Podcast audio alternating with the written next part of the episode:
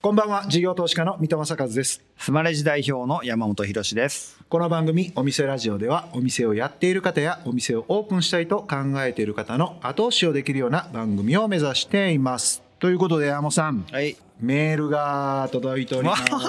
す。久しぶりじゃないですか？そうですよね、はい。もうできたら毎週読みたいんですけど、ね、いやもうぜひお願いいたします。だ今みんな聞いてる方は早速メール書いていただきたいと思うんですが、じゃあ今日はですね、ラジオネーム、はい。1日4食さん。ほうほお出社時にラジコのタイムフリーで聞いてます。うああお本意気ですよね。一番ありがたいやつや。えー特に「ドムドムの会」はとても懐かしくほうほう。また社長さんの経歴にびっくりしました。渋谷の109から社長になりましたからね。懐かしくってことはなんとなく年齢が近いのかもしれない、はいはい、えー社長と聞くと遠い人のようなイメージがあったのですがいろんな社長さんたちの話を聞いているうちに皆さんの努力とアイデアで経営してるんだなとよくわかり親近感を持つようになりました。またよかったら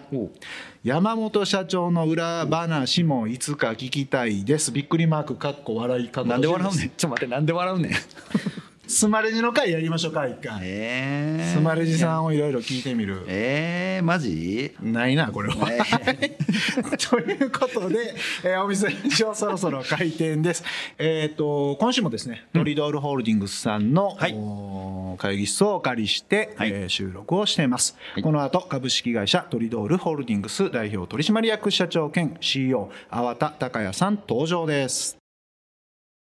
さあお店ラジオオープンです。ゲストは先週に引き続き株式会社トリドールホールディングス代表取締役社長兼 CEO 粟田孝也さんです。今週もよろしくお願いします。よろしくお願いします。えっと、先週はですねそのトリドールという社名の元となった焼き鳥屋さんがどういうふうにして作られてどうこう展開されていったかのお話をお伺いしたんですが少しだけ名前出てきましたけども丸亀製麺といううどん屋さんに今度い。業態変更というか、まあ、プラスアルファされていくっていうところで、はいで1号店が2000年ぐらいに丸亀製麺が作られたんそうですすねでよね。。当時は上場計画でもう綿密に焼き鳥屋の出店計画が組まれてて、ね、旗を振ってるはずの社長がいきなりうどん屋をうん作ったもんなんでまあねあのざわついたもんです。あの確たる自信があのやっぱり自分には欲しかったわけですね。ちなみにその時焼き鳥屋さんで何店舗ぐらいだったの？にまだ自信がそんなに。構な店舗数ですよ。ちょっと今となっては記憶はあれですけども何十とか。10いや何十もなかったけど20ぐらいですかね。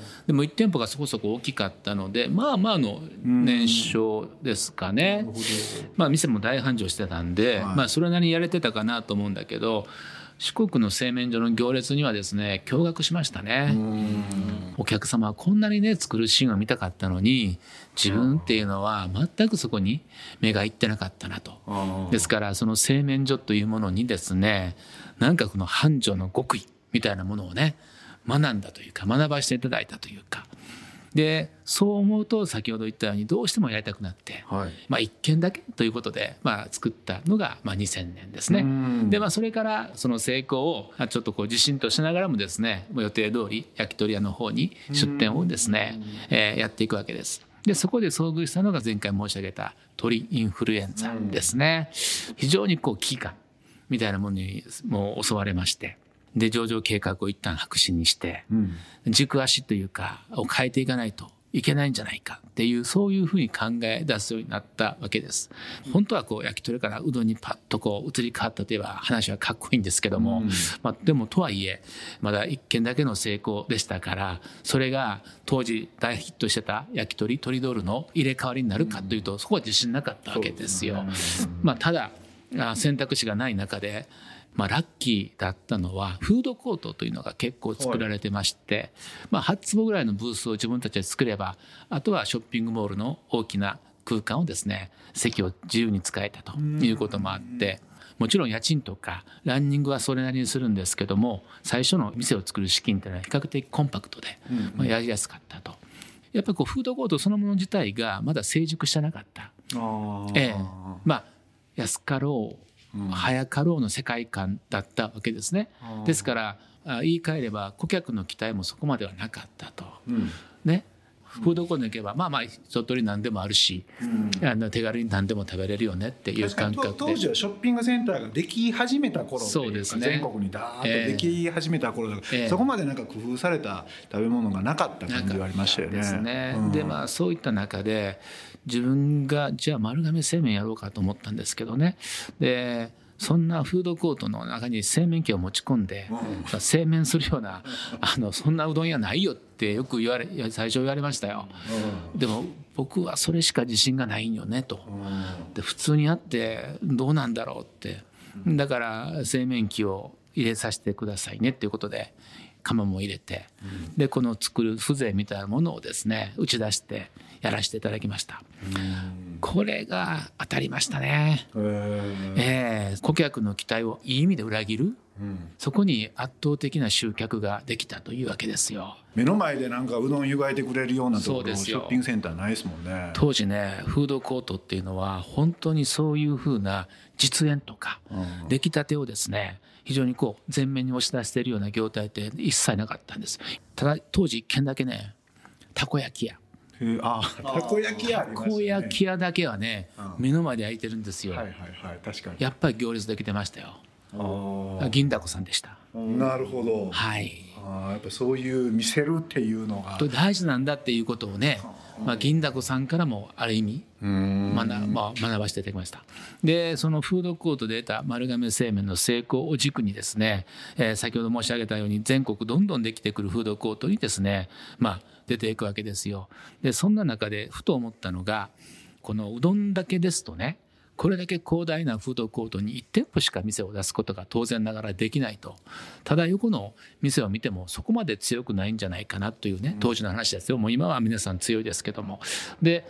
ラーメン屋を仕掛けたりとかあの焼きそばをとかね、はい。要は丸亀製麺で得た自分たちの強み、まあ、コアな部分をですね共有しながらもし丸亀製麺がラーメン屋だったらとか、もし丸亀製麺が焼きそば屋だったらというこういう考え方のもとに店内製麺を基軸とした業態を作っていったわけですよ。だからわざわざ麺から作ってて で焼く前にわざわざ湯がいてで湯がき立てをまたさらに鉄板で焼くこんなご丁寧な焼きそば屋ってねなかったんですよ。そして一つのフードコートで2点3点、まあ、同時に出させていただくことで、えー成長の角度を一気に上げたということですね。まあ、そして、えー当時2004年の上場計画を断念して白紙にしたんですけど結果2年遅れの2006年にあの上場することができたわけなんですよ。でそこで上場で資金を得てまた新たなる展開がそうなんですよ。生まれていくとですか、はい、IPO した時の、まあ、我々の会社のキャッチフレーズというのかな？あの商業施設でマルチ業態を展開する外食企業みたいなイメージで。ああそっち系のイメージなんでです僕は売り込んだわけですよ。伸びしろがあるように当時フードコートもぶわーできてましたからもう掛け算みたいな勢いでこの会社は大きくなるのかなっていうね、ええ感じであったわけですよ。で私どもその時はそういう思いではあったんですけどもある時ね都市改正法というのが出たんですね、大きな商業施設を郊外で作ることでやっぱりこう駅前とか、まあ、そういったとこがね簡素化してししまうよねということで、まあ、そこはあまり加速するとシャッター街がいっぱいできてですね街が疲弊していくとまで言われた時があって割と規制が入ったんですよ。はいはいで私としたらちょっとまずいよねということでじゃあもう一回元に戻って、あの自立できる郊外路線に行こうということで、まあフードコートで展開していたマルチ業態をそれなりに郊外に置いてみたんだけど、まあ、やっぱりうどんが一番良かったと。うん、圧倒的に丸亀製麺が良かったわけですよ。なんでラーメンとかパスタとかは焼きそばとかは？ショッピングセンターだったら OK でロードサイドだったらダメみたいなやっぱりそこまでの差別化にはなってなかったのかなと鑑みたら丸亀製麺を軸として作った業態だったんでやっぱ本家本元の丸亀製麺がやっぱ一番強いというのはまあ一つ売りとしてかなってるかなと思うんですけど、でも確かに競合もなんか多いというかそうですね。しますよね、うん、やりながら結果を見てこう自分たちの打ち手を変えていったというのが、まあ、これまでのやり方ですよね。ええ。ですから本当でも良かったのはあのやっぱり一緒にやってくれる社員がこれがダメだからこっちに行く、あれがダメだからあっちに行くっていったところもですね見事にやってくれたんで会社はその都度変化を遂げてこれたかなと思うんですよ。結局こう一本路線では全く我々は成功しなかったんですね。ただ振り返るとその変化対応できたっていうことが実は我々の一番の強みってで今日までこの姿勢っていうかこの強さっていうのはなくさずに蓄えてるのかなとは思いますね。えーお送りしてるのは粟田さんセレクトの曲ですが、えーなんでこの曲を選ばれたんでしょうか？まああの上場して神戸で一旗あげてまああ良かったんですけどさらにあの大きな成功を目指して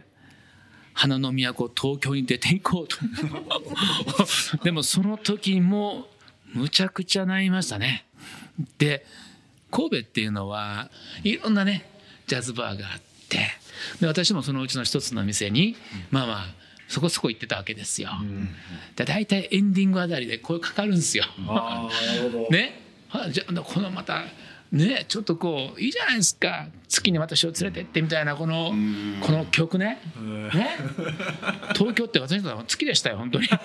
そんな遠い。ええ。ロケット乗っていくみたいな。そうですよ。そういう思いがちょっとありましてね。だからたまにこう聞くとねなんかちょっとほろ苦いね。懐かしい思いになりますよね。ええ。そういう東京決断を、はい。おー前前後した時のお曲ということで思い出の曲ということで、はい。えーお送りしたのはフランク・シナトラ「Fly Me to the Moon」でした。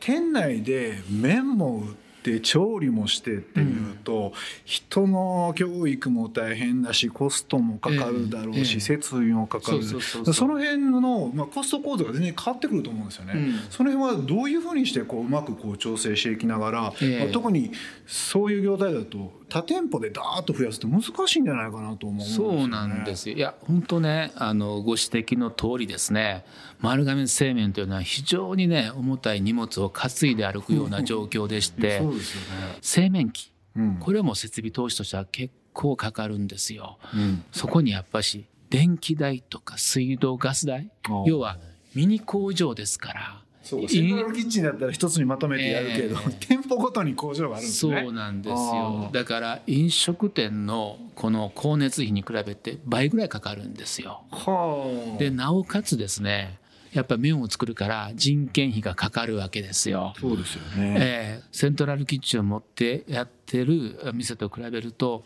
相当分の悪い勝負だとうん。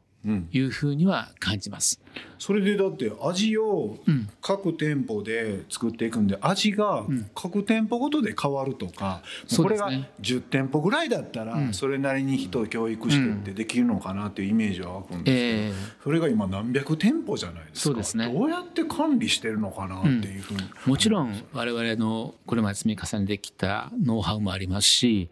そのモチベーションが上がるようなキャリアアップの仕組みもあって、まあ、やってるんだけどとはいえ水と粉と塩だけで作ってるもんです。うんで日本列島というのは狭いんだけど長いんですよね。うんということは水の質が全く違うわけですよ。はいだから全く違うものをあ使いながらですね一つの味にまとめていくというのは、まあ、非常に至難の技ではあったんだけど、高度を調整するような機械まで入れてですねやっぱりこうストライクゾーンにしっかり収まるようにやっていこうとして努力したことはあります。ただ我々はねあのチェーン店ではあったんだけど1ミリたりとも味が違わないことよりもですね、ある程度努力でストライクゾーンに持っていくとやっぱりあとはそこで手作り出来たてでやった方がお客様にとって圧倒的な価値観を感じてもらえるというのは私たちはそこを信じてましたね。なるほどな、ええ。ですから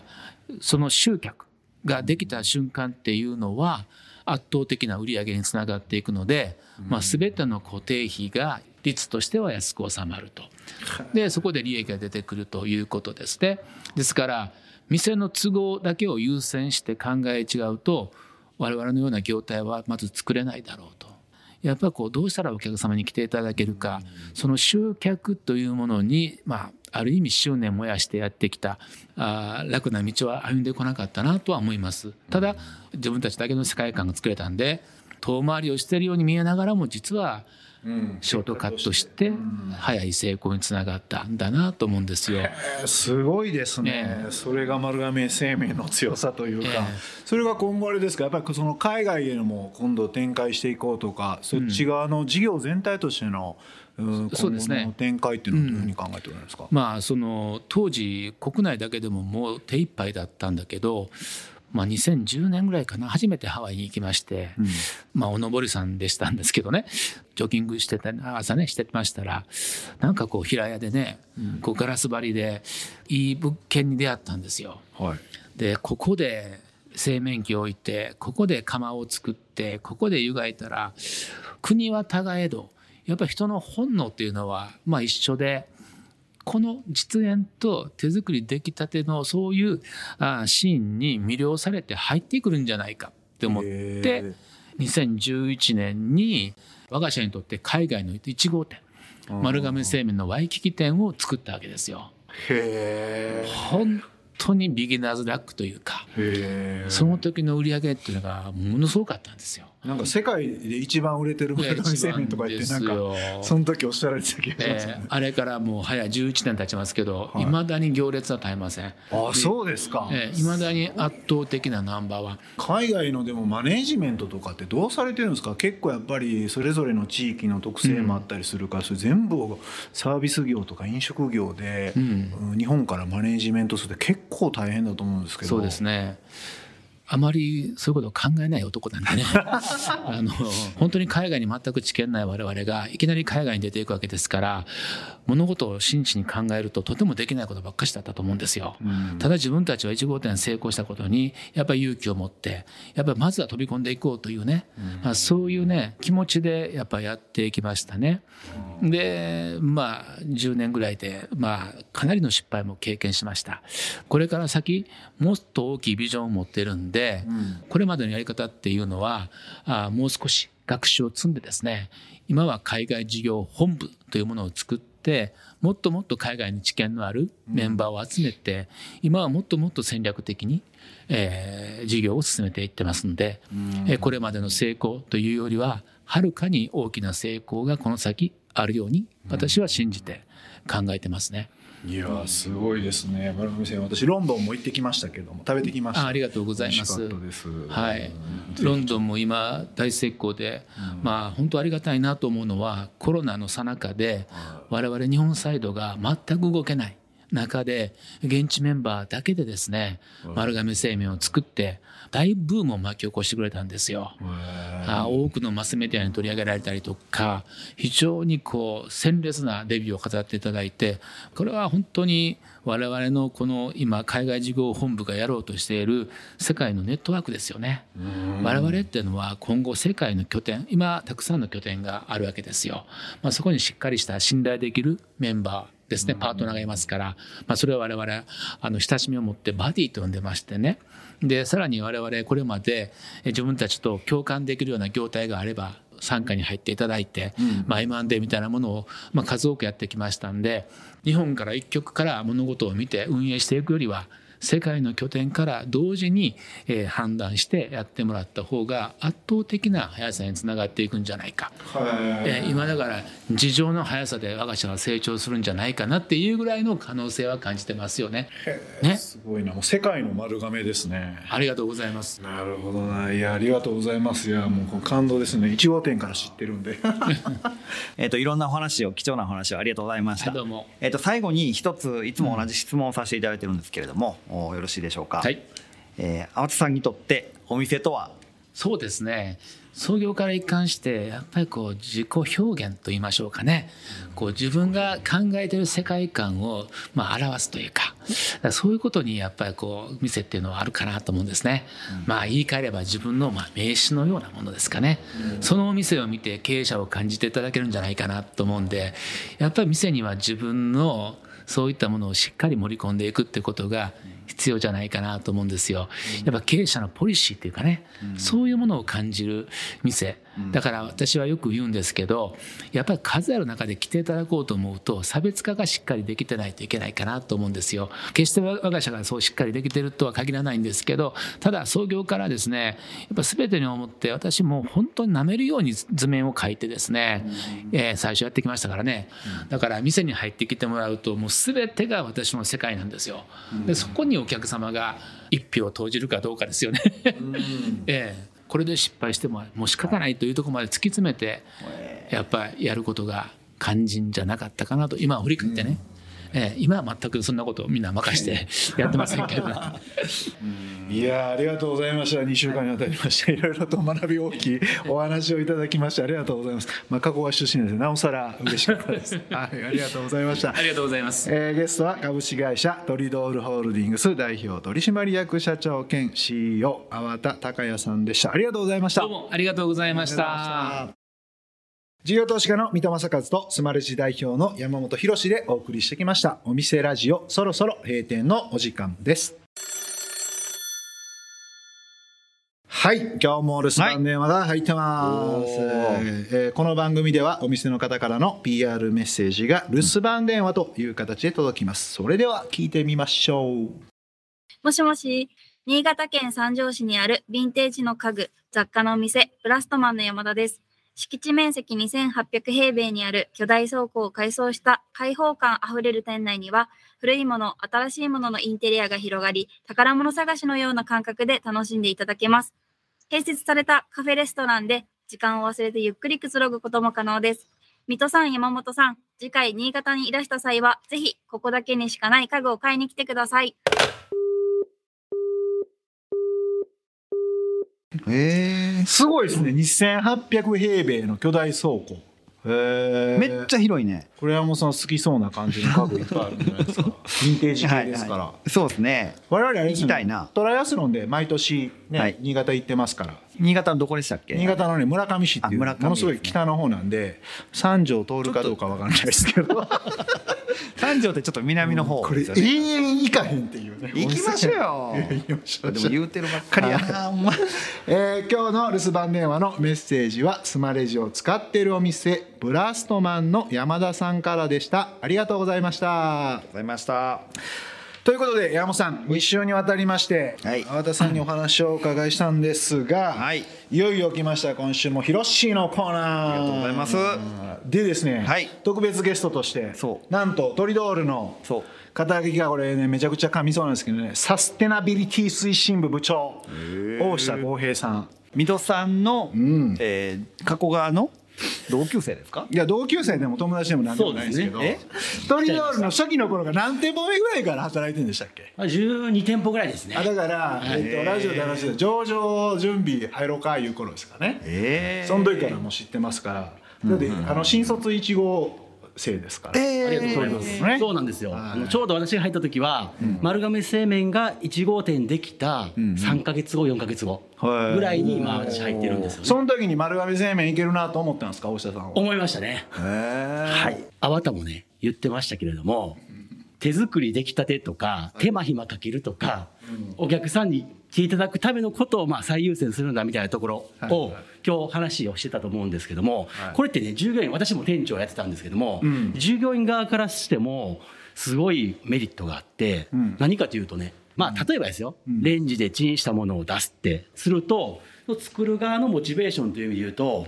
ないじゃないですか。まあチンするだけやし。そうですそうです、ね、でまあそれでお客さんが喜んでもしくださったとしても、うん、まあもしかしたら達成感とか、うん、なんか自分がそのお客さんに喜んでもらうためにやったっていうこう思いになりにくいと思うんですけど、まあ、我々のお店の場合は本当に大変なんですよ、お店で、今日の水の温度は何度やと。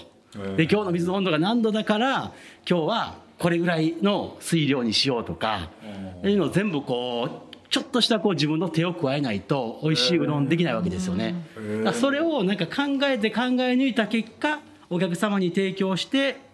美味しいっていう言葉をもらえる。ってなるとやっぱりこう働いてる側もねなんかねモチベーションがつくわけなんですよね。だからあれは本当にあの合理的なビジネスモデルなんじゃないかなっていうには私は思っています、ね、一周回ってねモチベーションをずっとキープしていくっていうことですよね、えーなるほどな。いや私大下さんも全然喋らないと思ってたんですけどしっかり喋っていただいて、いや確かにそうですね。確かに。はい。はい。ありがとうございます、ありがとうございます。ありがとうございます本当に。ありがとうございます。さてお店ラジオでは番組の感想や我々2人に対する疑問質問など皆さんからのメッセージもお待ちしています。メッセージの宛先はメールアドレスお店アットインター FM.jp お店アットインター FM.jp までお送りくださいスマレジの公式ツイッターでもメッセージを受け付け中です。番組で読んでほしい方ややってほしいことなどを何でもお待ちしていますので、DM ではなくてお店ラジオとつけてつぶやいてください。 AuDee や YouTube でも配信中です。詳しくは放送後記をご覧ください。